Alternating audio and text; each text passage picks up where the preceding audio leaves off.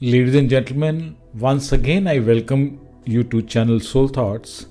Today we'll be talking about liberation from material planets. It's the continuation of my previous video in which we had been already talking about the same. Prabhupada in his book Beyond Birth and Death mentions that the Gyanis and Yogis are generally impersonalists and although they attain the temporary form of liberation by merging into the impersonal effulgence, which is the spiritual sky according to Srimad Bhagavatam, their knowledge is not considered pure. Now, people who are impersonalists, that means that due to ignorance, these people always argue that Supreme Lord that is Lord Krishna ultimately has no form, which is absolutely untrue, as Lord Krishna himself has mentioned the same in Adhyay 7 and Shloka 24 in the Bhagavad Gita. By penances, austerities, and meditations, they can rise up to the platform of the Supreme Absolute. But as has been explained earlier, they again fall down to the material world because they have not taken Krishna's personal features seriously. Unless one worships the lotus feet of Krishna, he again has to descend to the material platform. The ideal attitude should be I am your eternal servitor. Please let me somehow engage in your service. Krishna is called Ajita, that means who is unconquerable. But according to Srimad Bhagavatam, one with this attitude easily conquers the Supreme. Srimad Bhagavatam also recommends that we give up this futile process to measure the Supreme. We cannot even measure the limitations of the space, what to speak of Supreme, it is not possible to measure length and breadth of Krishna by one's minuscule knowledge, and one who arrives at this conclusion is considered intelligent by Vedic literature. One should come to understand submissively that he is a very insignificant segment of the universe. Abandoning the endeavor to understand the Supreme by limited knowledge or mental speculation, we should become submissive and hear of the Supreme through the authoritative sources such as Bhagavad Gita or through the lips of a realized soul. In Bhagavad Gita, Arjuna is hearing about God from the lips of Lord Krishna himself. In this way, Arjuna set the criterion for understanding the Supreme by submissive hearing. It is our position to hear Bhagavad Gita from the lips of Arjuna or his bona fide representative, the spiritual master. After hearing it, it is necessary to practice this acquired knowledge in daily life. My dear Lord, you are unconquerable. The devotee always prays this. God is unconquerable, but he is conquered by devotee who abandons mental speculation and listens to authoritative sources. According to Brahm there are two ways of acquiring knowledge the ascending process and descending process. By ascending process, one is elevated by knowledge acquired by himself. In this way, one thinks, I don't care for any authorities or books. I'll attain knowledge myself by meditation, philosophy, etc. In this way, I will understand God. The other process is the descending process, which involves receiving knowledge from higher authorities. Brahm Samhita states that if one takes to the ascending process and travels at the speed of mind and wind for millions of years, he will still end up not knowing anything. For him, the subject matter will remain elusive and inconceivable.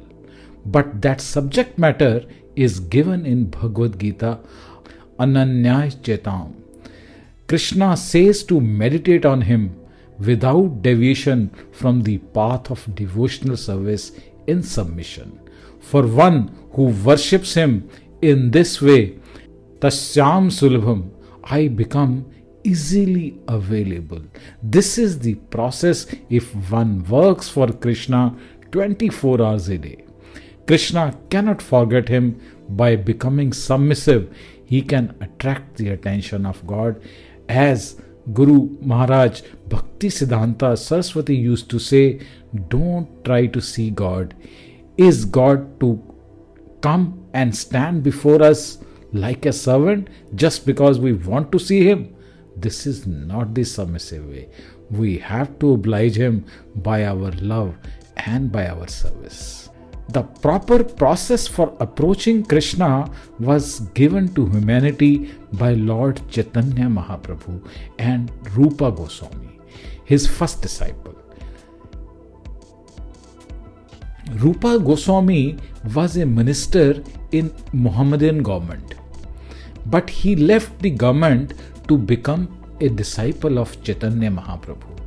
When he first went to see the Lord, Rup Goswami approached him and said, I offer my respectful obeisances unto this Supreme Lord, Sri Krishna Chaitanya, who is magnanimous than any other avatars, even Krishna himself, because he is bestowing freely what no one else has ever given pure love of Krishna. This is mentioned in Chaitanya Charitamrita Rupa Goswami called Chaitanya Mahaprabhu the most munificent, the most charitable personality because he was offering the most precious thing of all very cheaply, and that is love of God. We all want Krishna and are all hankering after him. Krishna is most attractive, the most beautiful, the most opulent the most powerful, and of course, most learned. That is the subject of our hankering. We are hankering after the beautiful, the powerful, the learned, the wealthy. Krishna is the reservoir of all of this, so we need only turn our attention towards Him and we'll get everything. Everything, whatever we want whatever is our heart's desire will be fulfilled by this process of Krishna consciousness. Prabhupada writes in the book that for one who dies in Krishna consciousness, as stated before entrance into Krishna Loka, the supreme abode where Krishna resides, is 100% guaranteed. At this point, one may ask what is the advantage in going to that planet? And Krishna himself answers in Bhagavad Gita chapter 8, shloka 15 that after attaining me, the great souls who are yogis in devotion never return to temporary world which is full of miseries because they have attained the highest perfection. The material world is certified by Sri Krishna the creator as Dukhalyam. Dukhalyam means a place full of miseries, जो दुखों से भरा है. How then can we make it comfortable? Is it possible to make this world comfortable by the so called advancement of science? No, this is not possible. As a result, we do not even wish to know what these miseries are. The miseries have been talked about in previous videos again and again birth, old age, disease, and death. These four miseries. And because we cannot make a solution to them, we try to set them aside. Science has no power to solve these miseries that are all they divert our attention to making of spaceships or atomic bombs the solutions to these problems is given definitely in Bhagavad Gita. If one attains to Krishna's platform, he does not have to return again to this earth of birth and death. We should try to understand that this place is full of miseries. It takes a certain amount of developed consciousness to understand this. Cats and dogs cannot understand that they are suffering. Man is a rational animal, but his rationality is being used to further his animalistic propensities, used instead of to find out how to get liberation from this material world. How to get liberation from this miserable condition. Here, Krishna has explicitly stated that one who comes to him will never be reborn to suffer miseries again.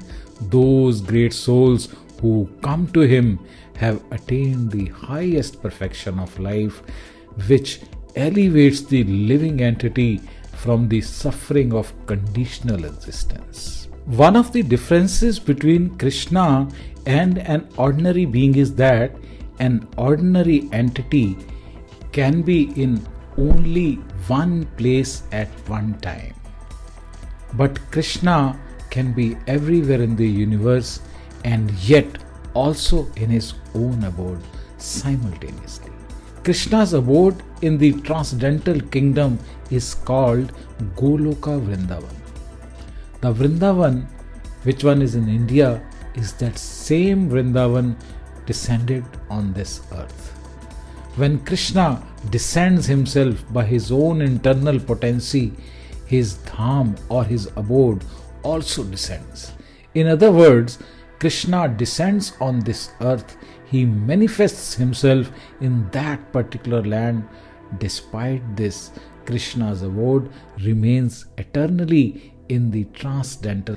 In this, in one of the verses, Krishna proclaims that one who comes to his abode in the Vaikuntha never has to take birth again in the material world.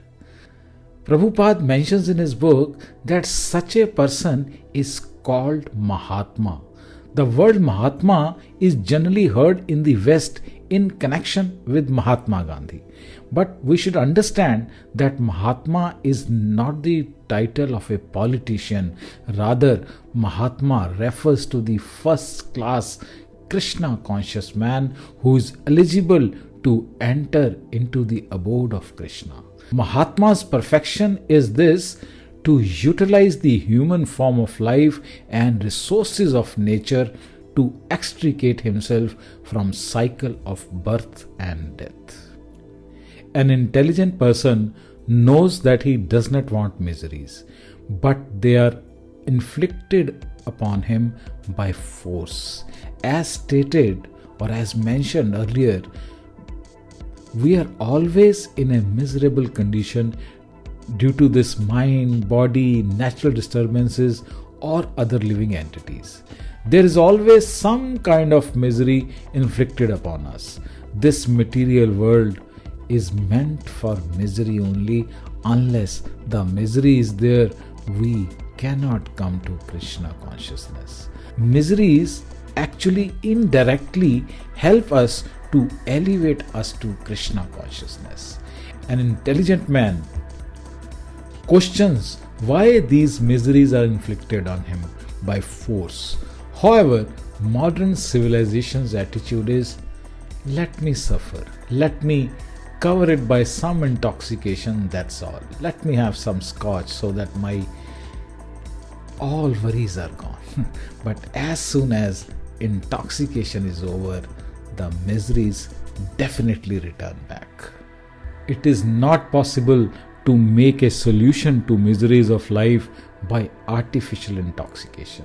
The solution is made by Krishna consciousness. One may point out that although the devotees of Krishna are trying to enter Krishna's planet, everyone else is interested in going to the moon. Isn't going to the moon also perfection? the tendency to travel to other planets is always present in the living entity. One name for living entity is Sarvagata, which means one who wants to travel everywhere. The travel is part of nature of living entity.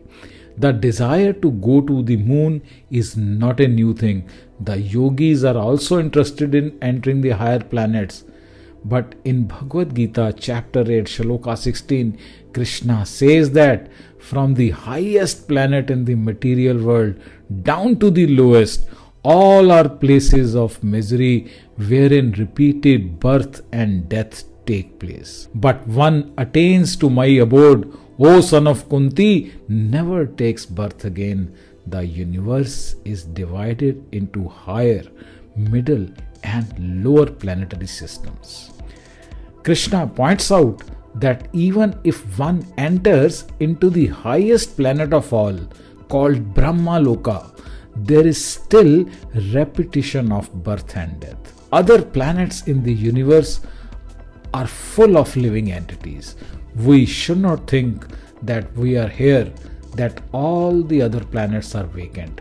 From experience, we can see that no place on the earth is vacant of living entities. If we dig deep down into the earth, we'll find worms. If we go deep into the water, we'll find aquatics like fishes, crocodiles, and so on. And if we go into the sky, we find so many birds. How is it possible to conclude that planets have no living entities? But Krishna points out that even if we enter into those planets where great demigods reside, we will still be subjected to death. Again, Krishna repeats upon reaching his planet, one does not need to take birth again. Yes, about attaining our eternal life full of bliss and knowledge, we have forgotten that this is actual aim of life, our self-interest.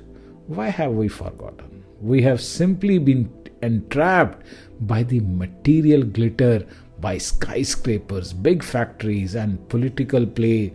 Although we know that however big we build skyscrapers, we will not be able to live here indefinitely we should not spoil our energy in building mighty industries and cities to further entrap ourselves in the material nature. Rather, our energy should be used to develop Krishna consciousness in order to attain a spiritual body whereby we may enter into Krishna's planet. Krishna consciousness is not a religious formula or some spiritual recreation, it is the most important part of living entity. Thank you so much. Hare Krishna.